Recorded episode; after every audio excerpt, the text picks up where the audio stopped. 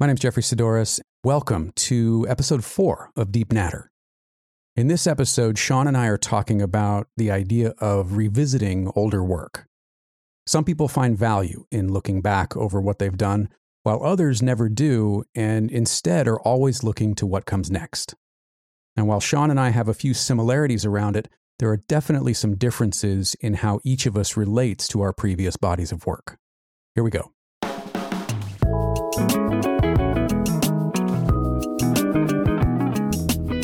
The third episode is now up. Uh, that went up yesterday. So uh, last week was it last week? Yeah, last. This is Yeah. this is four. Yeah. So last week's episode is now up in the feed. And as I've as I've gone through and listened to these as I'm editing them, they really fit nicely together. They're we're we're building little bits on what came before into new discussions, and I'm really enjoying that. You know, everything kind of dovetails. The end of one fits nicely into the beginning of the other so far. And I don't I'm I'm curious how long we can maintain that because it's certainly not something that's intentional. It just has kind of happened as a byproduct of us continuing these these discussions that we've had for years now. Well, I mean, today's going to be another one because I think I think uh, you said something, or we ended up talking a little bit about, or mentioning last week um, that uh, I delete all the footage that I produce when I finish Which- video, yeah, which just really like, struck me. Yeah, yeah. I know, I know, it, it did, but then I, I, I this week's been interesting because I did a, a deep dive on um, inside the Actors Studios interviews. I think we both watched that one with Pedro Pascal and um, uh, Willem Dafoe recently. Yeah, which was week. terrific. If you haven't seen that and you're a fan of of either of those gentlemen, it's a really good conversation. Absolutely, and I, I, I, you know, it reminded me how much I love those those interviews, and so I kind of went down a little rabbit hole. Um, and one of the things that stood out is how common it is that actors don't watch their own films afterwards. hmm So I, I found a little list of like of like actors who this is true for: Johnny Depp, Julianne Moore, Joaquin Phoenix, Reese Witherspoon, Jared Leto, Meryl Streep, Jesse Eisenberg, Javier Bardem, Angelina Jolie, Andrew Garfield, Adam Driver, Tom Hanks. These are all actors who don't, and many more besides. And it's sort of become a trope, hasn't it? That like it's it's quite common that actors don't watch their own work. Um, I, I was watching a, um, it was like a documentary uh, about the making of Snatch. Do you know Guy Ritchie? oh yeah, sure, um, sure. Um, I mean, Snatch is one of my favorite comedies of all time. Um, and he went back and watched that film after 15 years and hadn't watched it for 15 years. And we got to kind Hmm. of watch his reactions to watching his own work from 15 years ago and what an experience that was for him. Again, there's there's so many people. I, I heard another um, another thing this week, controversial figure, but but Woody Allen was apparently will never watch his own work after it's gone out, and apparently um, apocryphally, he uh, when when he received award nominations for and and won Oscar awards for Annie Hall, the uh, he. He almost resented having to go to the awards to accept Oscars because he'd already moved on. That that movie he made a year before, and he'd already moved on to other things. So it just seems to be like a, especially in the film world, it seems to be such a common thing that once you're done with something, you're done, you move on, you don't need to look back at it. And like, I was, I really resonate with that. It's the same. It's the same as like filming something. Once I filmed it and put it out, I'm kind of on to the next thing, and I don't want to look back at it. I don't even want to read. I know lots of people on on on YouTube, for example, who post videos and then they sit and watch the the like count versus the dislike count and they watch like the comments roll in and what people are saying and should i change or shouldn't i have done or you know i just don't do that i i, I go the next morning um, and I read the comments. I I read I read a bunch once through, and then I don't visit it again. I just move on, and I don't I don't need to see it again, um, or or really see the responses after. I know that might seem callous, but for me, like it's for so, it's just how I work. It's just I I've, I think I've always done that. Once I've done something, I'm on to the next thing, and I don't want to have to go back and circle around to it. Has it been that way even even when you were kind of a novice, when you're when you're more at the beginning stage of learning either video or stills or editing or music? Well, music might be a different thing because you kind of have to you ca- you, kind of have to keep going back. But in terms of creating visual work, is is there a correlation between going back and learning so you don't feel like you need to refer to what came before to move forward? Does that make sense? Yeah, because I think it's all in your head at that point. You've done it. Um, and I don't need to go look at it again to remember what I learned, you know? Mm-hmm. In fact, I almost feel like that slows you down a little bit. That it's best to just keep moving and trust that the stuff you need to remember, you will remember. Um, but I mean, I mean, because your your reaction to when I said that was a little surprised. Do you work differently? It was a lot to that? surprised. Like, well, I mean, is it is is that like a like is because I'm interested in how different people how do different people deal with when they finish with a particular project or piece of work? How do they? What's their relation to it after it's done? What's their relationship with it? What's what's your relationship with a body of paintings you've done after you've done them? Uh, finding a place to put them in the basement so I can move on to the next one. So it's kind of um, similar. It is, uh, but I do I do go back and look at work because I I often can't remember how I did something. Mm. So in for the last couple years, I find that I've been taking uh, either either video or stills along the way, along the production process, so that I can remember how I did things, like what order I did certain steps in. Uh, because if I'm just looking at the finished piece, a lot of times things happen by accident, or or uh, you know, I don't I don't go in the same order of of uh, events or, or the same order of application or, or anything from from piece to piece. So I have to kind of document how I did a certain thing, right, or a certain body of work, so I can go back to it if I want to take that in a different direction. If I want to use some of the same techniques. Um, now, after I do them a few times, I'm I'm you know like you were just saying, I'm pretty solid on on how they get done. But often I'm trying new things and trying to see where those new things take the work and i do go back and i do look at um you know w- what's come before even even the audio stuff even podcasts you know i will occasionally go back and listen to an episode or two of on taking pictures oh interesting yeah i will go back and listen to um you know an, another conversation especially if i've if i've spoken to somebody before and i'm doing another conversation with them Mm. I want to make sure I don't cover the same ground. Yeah. So I will often go back and and so and just make little notes or actually sometimes I don't need to listen to the whole thing because the way I edit I set up markers with with almost like bullet points within Reaper, right?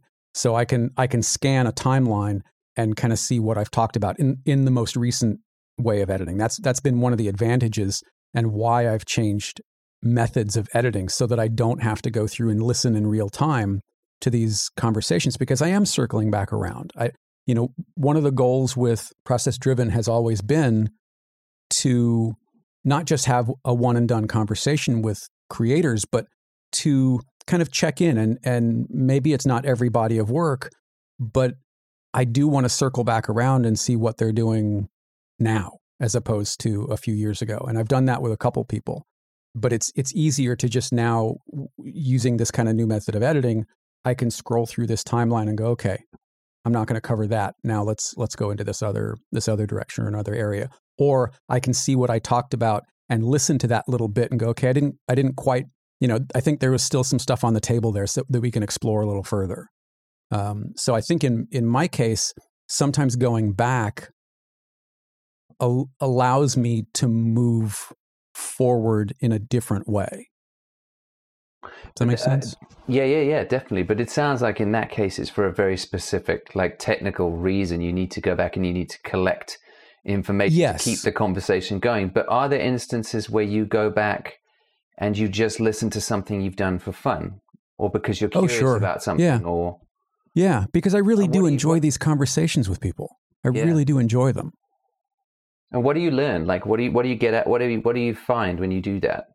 Um, nothing uh, that I could point to, you know, uh, as as a specific. I just, you know, my friend Patrick said to me years ago, and, and Patrick is uh, is a terrific photographer. He's a commercial photographer in L.A., and uh, we work together at Universal. And Patrick is one of those people who will buy all of the books. He'll go to the workshops. He'll buy the DVDs. He'll, he he will listen, read, or watch anything because, in his opinion, and he's said this many times, if he can get one thing out of it, it was worth it. If he can see something in a different way, if he can hear it in a different way. And my mom used to say, "You're not ready to hear it until you're ready to hear it," and mm-hmm. I think there's value in even if it's something that you have have seen before or uh, listened to before or a technique that you've tried before. There's value often in in revisiting those things because you might glean a little bit of a different insight. You might you might pick up on something that you didn't get the first time round. Mm. Um, you and I have talked about uh, one of our favorite directors, each of us, uh, David Fincher. Mm. For a long time, I would watch Fight Club over and over and over again, and and for the first probably I don't know dozen times I watched it, I would pick up little things that I didn't notice the first time, or little little bits of dialogue that just didn't click the first time. So I, I do think there's value in going back to those things. Rarely is it for um, an aesthetic reason. It you know, as you pointed out, it's uh, much of the time it's it's technical. It's it's to give me uh, background uh, for yeah. moving forward, whatever it is. Yeah, I'm trying to think if there's any. Uh, I'm trying to work out why it is. Like, I, it's partly, I think, because I'm pretty unsentimental about the stuff I make. So once I am done with it, I'm done with it. I don't, I don't watch it again to kind of revisit or re-experience it. So there's not mm-hmm. that motivation, and I don't think I, I don't think I think there's anything to learn from it, which might be a mistake. You know, I think, I think I always assume that the last thing I did was me getting something out, and once it's out, there's new things to get out, mm-hmm. and, and, and and they're separate from each other, which which might be wrong. Do Do you feel like there is a almost like a, a creative utility to the work that you do? Like w- once you've explored either this theme or or that aesthetic or methodology, that you don't need to get any more out of it and it and, and you you necessarily have to move in a different direction that there's no value in sort of revisiting those things does that yeah. make sense yeah i don't and i don't know why i mean i just i think like i mean i'm trying to think of things from way before so i mean the, the, the only example i can think is this this book i wrote years ago when i left the church like a decade ago like i don't i almost don't want anything to do with it i'm glad i wrote it when i did and it was important for me to say the stuff that I did in that book at that time. But it's like, it's not mine now. And, and I don't really, I don't stand by a lot of what I said just because I, I, I don't think that way anymore. But Sean 10 years ago did, and he needed to say that. So it's separate from me in a way. Hmm. Um, and I, and I wouldn't I don't I wouldn't learn anything by reading that book again because I know what he thought and I've transcended and moved beyond that guy and and and yeah, I, I think like I think I just leave things. I kind of sort of they get frozen in amber, mm. and I I sort of move on and let them be what they were, but don't feel the need to circle back around. I'm not sure. It feels like there's more to it than that, but I'm not sure what it is actually. Would it be difficult? And you were a musician for for a while in another life. mm. would it be difficult for you to have a career as a musician because part of part of being a musician is is revisiting those those songs those experiences those emotions from years past. Would that be difficult having to do that sort of night after night out on the road? Well that's interesting isn't it? Because that it's like there's an element of live performance where you are repeating the same work over and over again. So if i wrote a song back then we we would do it two three times a week at gigs and we would right. do it week after week after week. So you would repeat that same piece of work but I mean, I'm one of those guys who, when I go to a show, a live show with a musician, I don't want you to play it like the album. This splits the room. Like a lot of people are like, you must right. play the song exactly the same way as I heard it on the CD or right. on the album. Don't change it. I want you to change it. I want you want new, there to be some improvisation. I want, I want it. I want you to, I want you to flip the style completely and improvise like crazy. I, I want to hear your interpretation of that song now because I've got the album. I can listen to it any time, but right. I want to hear what new clever thing you can do with that same piece of material. And I think musicians I think and a lot of the better musicians, I, I think, need to keep work fresh and they need to keep revisiting it, changing it, to keep themselves interested in mm-hmm. a way. And I mean, you, you you've heard enough interviews with musicians who are like, you know, they've got that song or those that the, the whole crowd every single night is desperate for them to play, and right. they just hate it. They can't stand right. it anymore because they know there's the expectation. They're so done with it. It's it's it's part of an old era and they just you know they're on this treadmill repeating the same thing over and over again right because of this expectation like but i think I, that expectation is valid right i mean there there, there was oh, yeah. we, you and i talked yeah. about uh, brian johnson from AC/DC uh, has a show and i forget what channel it's on but it's it's like on the road with brian johnson and he goes and talks to different musicians and he's you know he spoke to nick mason from pink floyd and and uh, dolly parton who was lovely and uh, he met up with Joe Elliott from Def Leppard in in Ireland, where where Joe has this beer that that you know it's eleven percent alcohol. So he's his tagline is you know this one goes to eleven, blah blah blah, whatever. uh, but but they were talking about this very thing of of of playing the hits, and Elliott had a really interesting take on it because he he said, look, we we go out on tour, we come out, we play a new song for the next forty five minutes we're playing the hits. We do another new song. For the next 45 minutes, we're playing the hits. We might do one more new song, but that's, you know, people people are there to hear these songs that these memories, yeah. these emotions that represent periods in their life.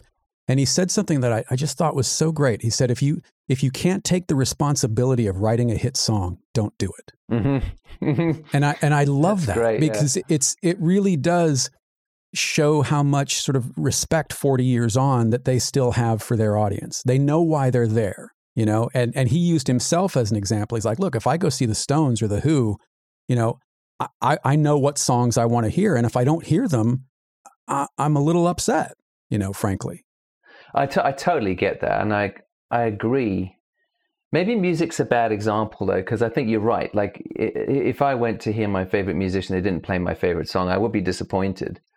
Right. Um, yeah. What What's the line from uh, from the the Favreau movie where he's he, uh, chef, where uh, he, Dustin Hoffman's talking to him about changing changing the menu, and he's uh-huh. like, you know, what, if you go see the Stones and they didn't play Satisfaction, you'd burn the place to the ground. Yeah. You know, and it's it's that kind of thing. You know, you you you you want to hear those things. You know, if you go see Sting, he's going to close the show with "Message in a Bottle" because that's what everybody wants, right? Even if he doesn't want to, but that's even if he doesn't want to. He's serving his audience rather right. than like.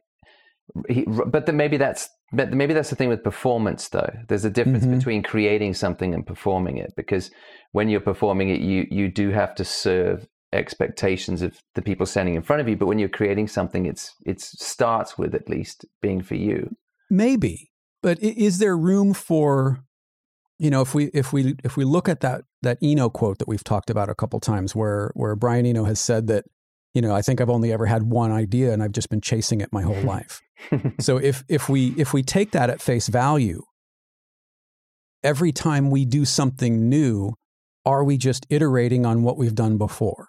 Mm-hmm. And I don't know. I don't know the answer to that question. I, I, it's an interesting question. Yeah. Uh, like another example is um, um, stand-up comedy. So there's a there's a there's a great it's like an hour long thing on uh, I, think it's on YouTube. It's called Talking Funny, and it's a it's a conversation between Ricky Gervais, Jerry Seinfeld, Chris Rock, and Louis C.K. And they're talking about their different approaches to putting together an hour long comedy special and mm-hmm. how they write for that. And Jerry is is like, well, you know, his whole career he he repeats the same material. And and he basically every year he might take the weakest 10% and he'll take it out and he'll add a new 10% so it changes very gradually mm-hmm. um, over over a period of time. But the meat of it stays there. And he says that there's a the crowd have an expectation of a particular set of jokes. So that's his that's his expectation. He even had that one special didn't he? I'm telling you for the right. last time because he was right. like retiring these jokes that he'd been he'd been carrying around for 10 15 years to shows that people expected him to play like a band would play their favorite songs but louis on the other hand is on the other end of the spectrum he's like well no I, I the way i think about it is I kill everything I did the previous year. Every year I have a brand new hour from scratch. And he says, if even if I can tell during that year where I'm where I'm using that new material, if I'm leaning on a part of that material too much or it's doing too well and it's say is is there at the close of the show, he says I'll take the weakest part of my show and I'll stick it at the end to force myself to make it better in the moment and to cauterize it. Mm. Is is the way he describes it. So two people in exactly the same discipline, artistic form, who who have completely different approaches to their work. One one I think is is is you know Jerry is is is more like play the hits. I would lean more towards a Louis who's like I just once I'm done with it, I want to be done with it and move on to the next thing, whatever that is. And I right. think there's probably I don't know if it comes down to temperament or personality type, but I reckon there are these different. Maybe it's the difference between slowly iterating something over time, like you were saying the Eno quote, and kind of creating harder faster and then and then and then drawing a line and moving on and not not having things move one from the other in increments and just have i don't know is that does that sound yeah i mean i think there's some some value there um you know you can, can we talk about you for a second okay. You've talked about wanting to do a full length documentary. Mm. And and how it both excites you and terrifies you at the same time. And I think two two episodes ago we we used the Beatles as an example, the new Peter Jackson documentary that's coming out in mm. what is it, November, I think. Uh, and and we were we were talking about you know you being sort of faced with I don't remember how many hours of footage he had, 160, whatever it was, and how you you just there was no interest there of poring over that much footage because it felt like it was it was kind of holding you back, um, or it felt like it was just too much to try and to try and reconcile. However, there was a condition under which you th- you thought you could do that, right? And it was just mm. if if you were sort of let, left alone and and could watch all of this and then mine the story out of it uh, and, and let the story kind of kind of come through in in the footage. And i'm wondering how that feels different than the way you do your shorter form things now because they they feel very organic as well. And and if if that's what you need to have happen on a longer form documentary how is that moving forward for you? How does that feel different not just longer.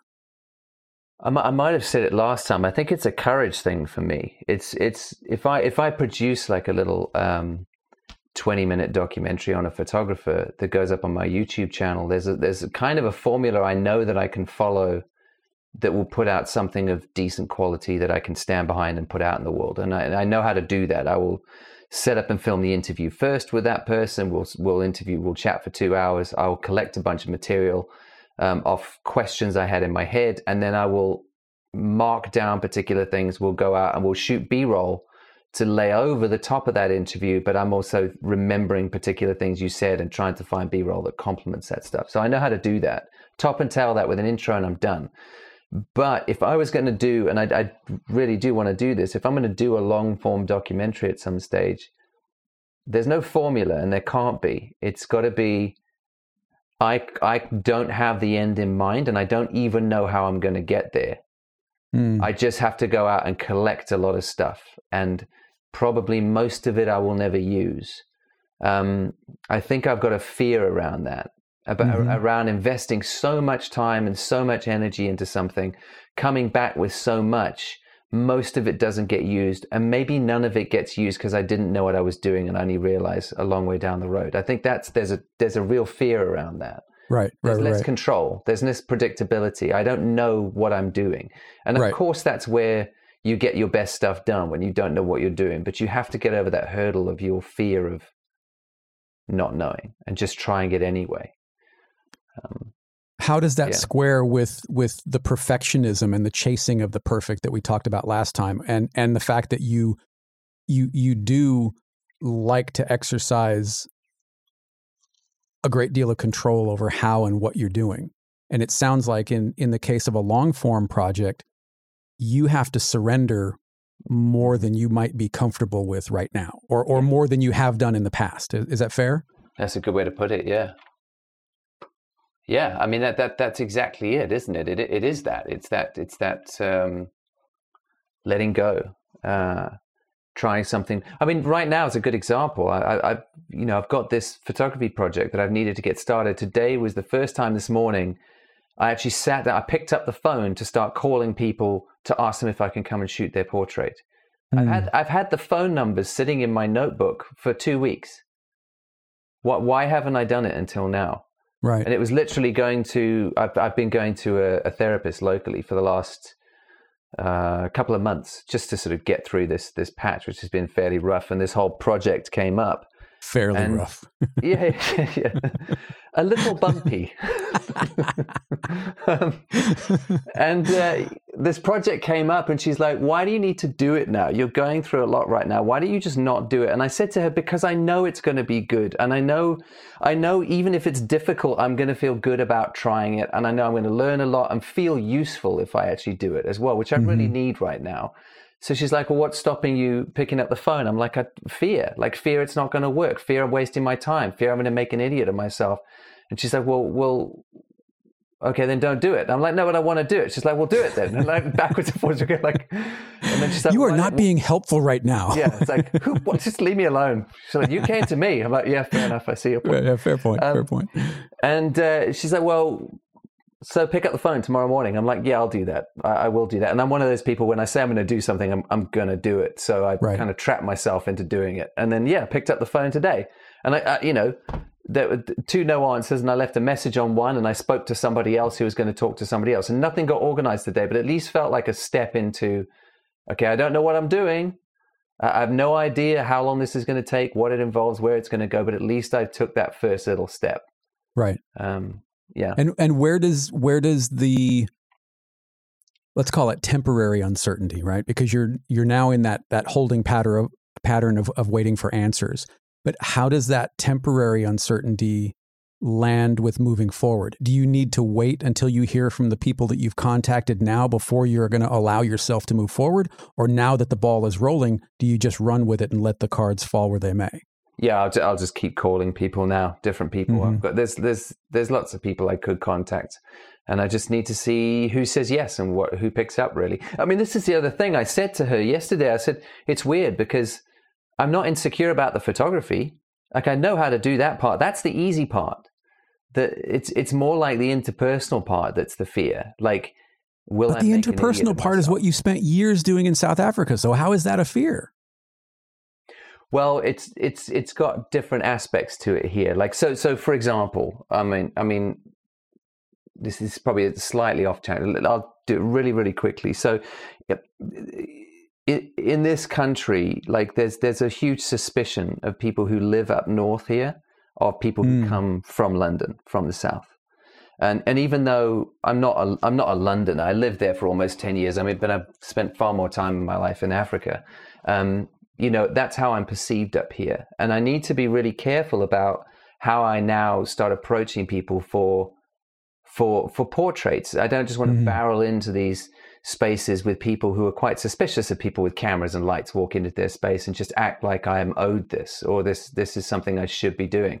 And mm-hmm. I'm afraid of creating a bad name for myself or not doing it sensitively enough or putting my foot in my mouth. So all that that's that's where the big fear comes from is feeling like properly out of my depth and like i might make a fool of myself. I won't take bad photographs i know that. Like the photography is almost that's that's the part i have the most control over. It's all the other stuff around it that i have to do as well to get the project done that that is is the important stuff right now you know? but just to play devil's advocate for a minute has there ever been a situation where where any of those things that that you are afraid might happen have happened?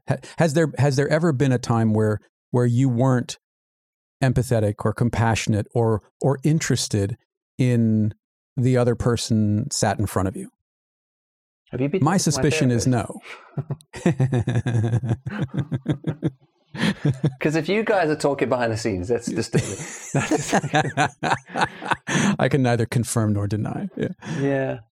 I mean, it's uh, yeah, I don't know. I know. I mean, no, I mean, knowing no. knowing you over the last several years, honestly, you you are you are one of the most empathetic and and present people I've ever met. So I, I hear your fears. I do. I hear I hear that they are that they are real for you. But I I honestly don't see how they could play out based on how I've seen you be in the world with other people.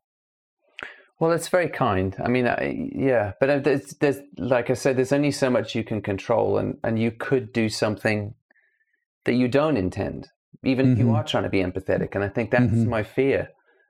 Um, it's not just the fear of failure; it's also a fear of criticism. Sure. And I don't, I don't care about being trolled online about my photography. I'm fairly confident with that. I kind of know what I'm doing, but I, there's lots to do with people in this part of the world I've moved to I don't understand yet, and that's that causes some fears. I think. Mm. I mean, if you, do you do you have the same? Like, I mean, I know you're you're sort of you've got Of a couple of long term, yeah. So, yeah, this is, so you've got you've got long term projects. You I'm trying to solve these problems for myself through you. So that's that's that's not well, not well. Okay, okay. so what's the fear for you? What's the what's the um? I, I think it's the same thing. I think it's or, or some of the same things. I think it's it's a, a a fear that I will be seen as an outsider, and that this mm, project is somehow um, uh, an exploitation or or uh, not making fun of, but but uh, you know coming at it as like wow i'm really glad i didn't take that route in my life. And that Mhm. couldn't be further from the truth. It's it's taken me this long to to kind of figure out how much it has been a part of my life behind the scenes. Mm, and you know i so i think there are some the, some similar fears. Now i i have more uh technical concerns because i'm not a portrait photographer. I'm i'm a i'm a hobbyist. I'm an enthusiast at best. I've been doing it for a long time but that doesn't necessarily mean that i'm any good at it.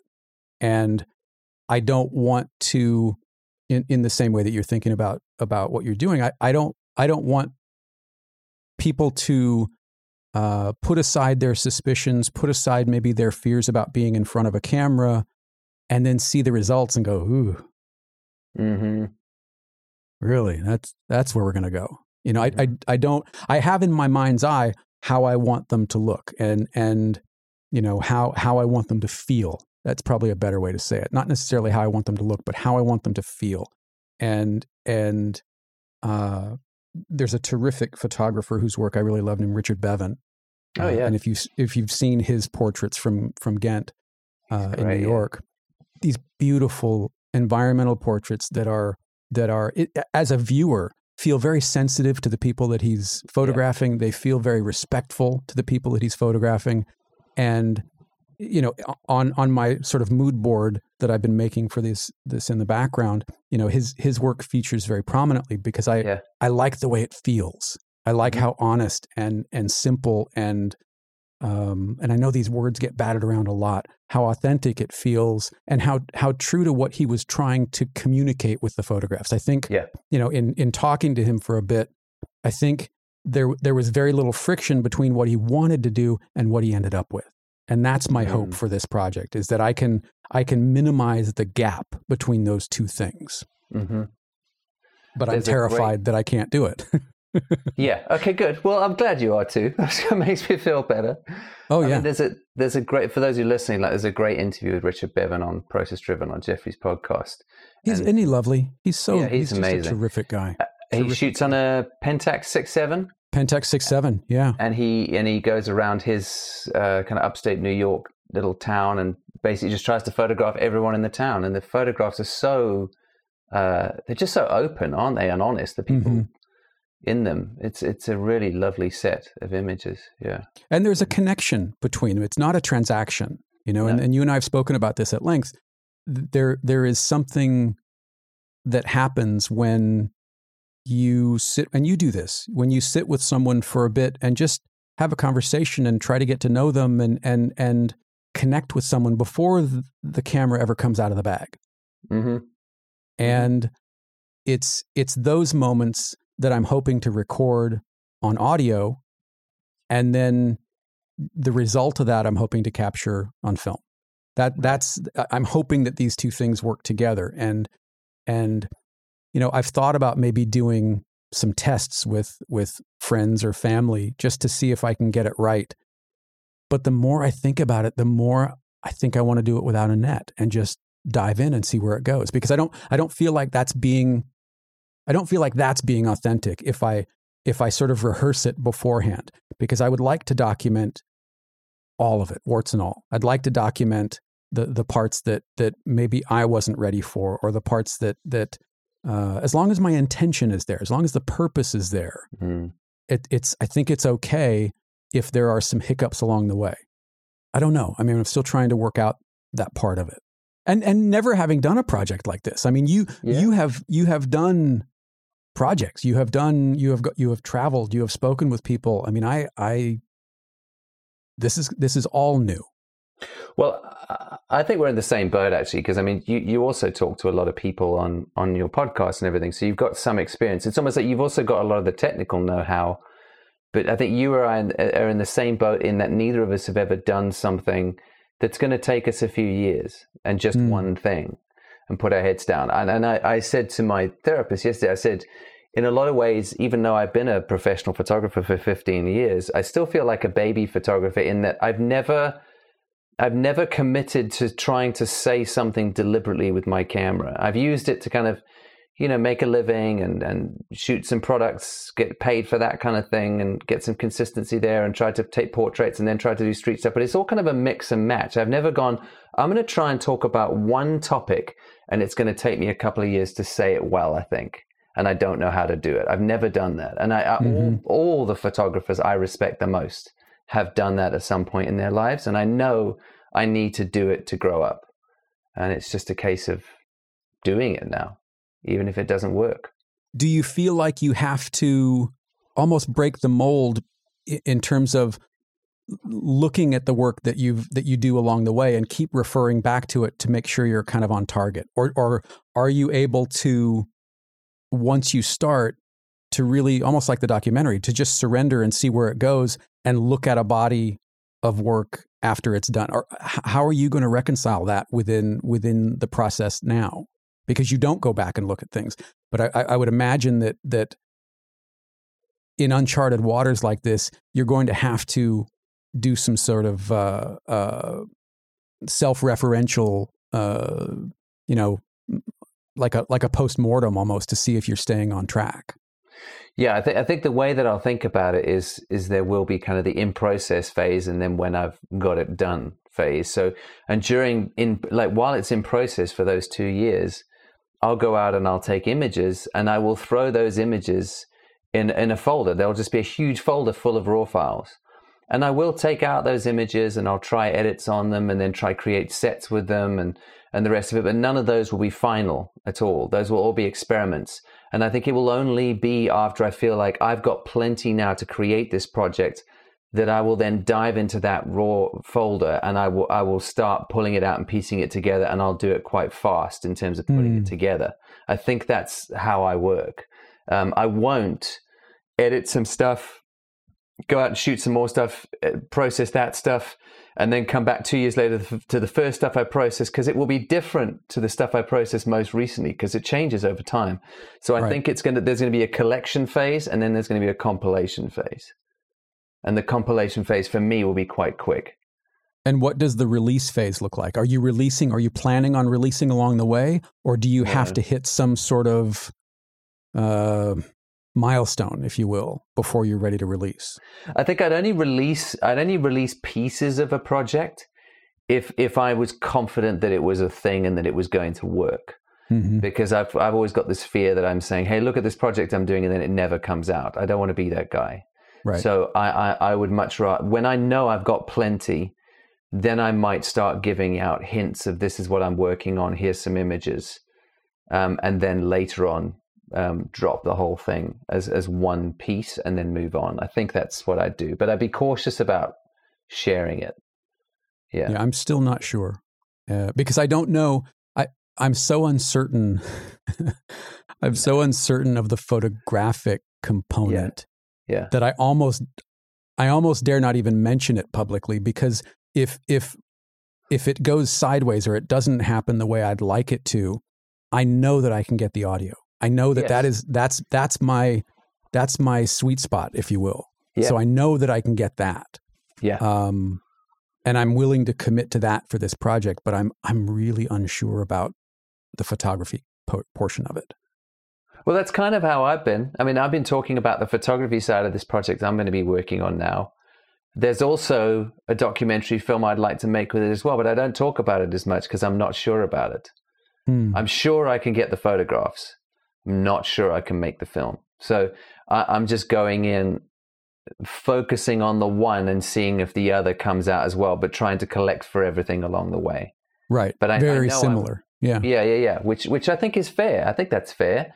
You know, Mhm. and, then, then it's exactly the same with you. I'm sure you're gonna you're gonna record conversations and you're gonna take portraits and you're gonna put all those raw files into a folder somewhere, and then you're gonna go in at some stage and look at what you've got. Do they feel Right. like each other? Do they fit together? Can you process these in in in a way that's going to give you the feel that you want and bring it all together? I think it's going to be similar.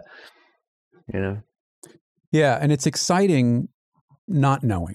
You know, it's exciting not knowing whether these are going to come out as, you know, this is a conversation with, you know, Joe X from Altoona, Pennsylvania or whatever. I don't know. Mhm. Or is it going to be uh more of a more of a radio lab this American life thing where I'm weaving multiple people into one theme. So so each show per se or each each conversation rather than focusing on a single person is a is a single theme within this recurring cast of characters that have become part of this project. I'm not sure how that's going to work out yet and I think that might be the most exciting part of it is not knowing how that's going to come together yet and spending that time in what we've called the the information gathering phase and and letting that inform where it goes letting letting some of those conversations and some of the questions maybe that come back to me inform where it goes and and not having an answer for them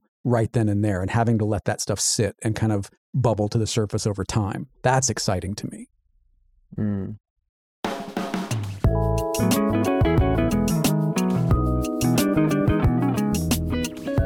Subscribe to Jeffery Saddoris Everything in your favorite podcast app to get Deep Natter along with Process Driven and everything else I release all in one feed. If you'd like to support the show and help others find it, you can leave a review or a rating wherever you listen and share it on social media.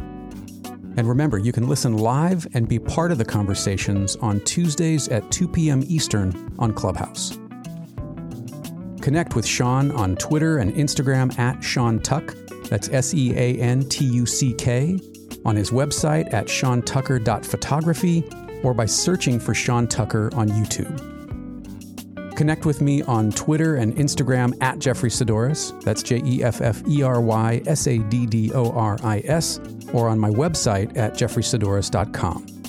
As always, thanks very much for listening. We appreciate your time and we hope you'll come back for the next one.